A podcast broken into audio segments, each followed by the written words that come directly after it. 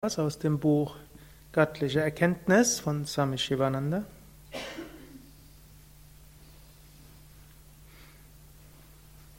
Es hat aufgeschlagen auf dem Kapitel Gott. Wer ist Gott? Was ist Gott? Gibt es einen Gott? Wo ist Gott? Kann man Gott verwirklichen? Der Mensch möchte eine Antwort auf diese ewigen Fragen.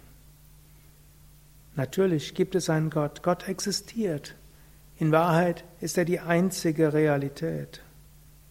Gott ist alldurchdringend. Gott wohnt in deinem Herzen. Er ist immer in deiner Nähe. Er ist der näher als deinen Halsschlagader oder deine Nase. Er ist in dir als dein eigenes Selbst. Du kannst mit ihm sprechen, er kann mit dir sprechen. In jeder Liebe kannst du Gott erfahren.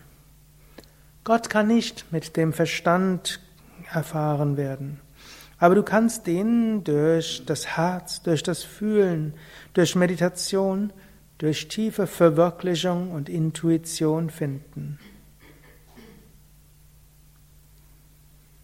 Wer ist Gott? Die Petroleumlampe spricht nicht, aber sie strahlt und verbreitet Licht um sich herum. Die Jasminblume spricht nicht, aber sie verbreitet ihren Duft nach allen Seiten. Der Leuchtturm schlägt keine Trommel, aber er schickt dem Seefahrer sein freundliches Licht. Das Ungesehene schlägt keinen Gong, aber seine Allgegenwart kann von einem Menschen, der spirituelle Praktiken übt, erfahren werden. Hinter allen Namen und hinter allen Formen steht die einen Namen und formlose Essenz. Hinter allen Herrschern steht der eine höchste Herrscher aller Herrscher. Hinter allen Lichtern steht das eine Licht des Lichtes. Hinter allen Klängen die klanglose, erhabene Stille. Hinter allen Lehrern ist dieser eine erhabene Guru aller Gurus.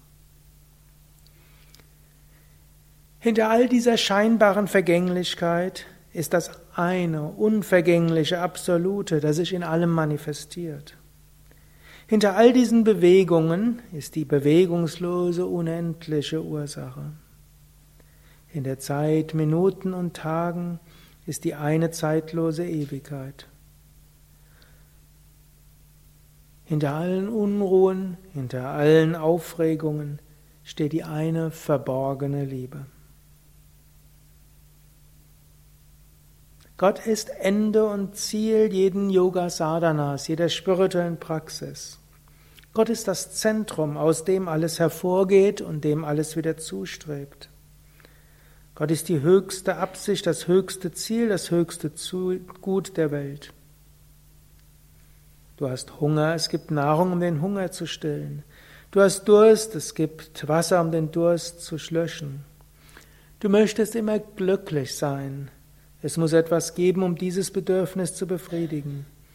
Dieses etwas, was die tiefste Sehnsucht deiner Seele befriedigt, ist Gott, eine Verkörperung von Glück und Liebe. Gott und Sterblichkeit, Freiheit, Vollkommenheit, Friede, Wonne und Liebe sind gleichbedeutende Begriffe. Lehre dich, lass dich mit Gott füllen.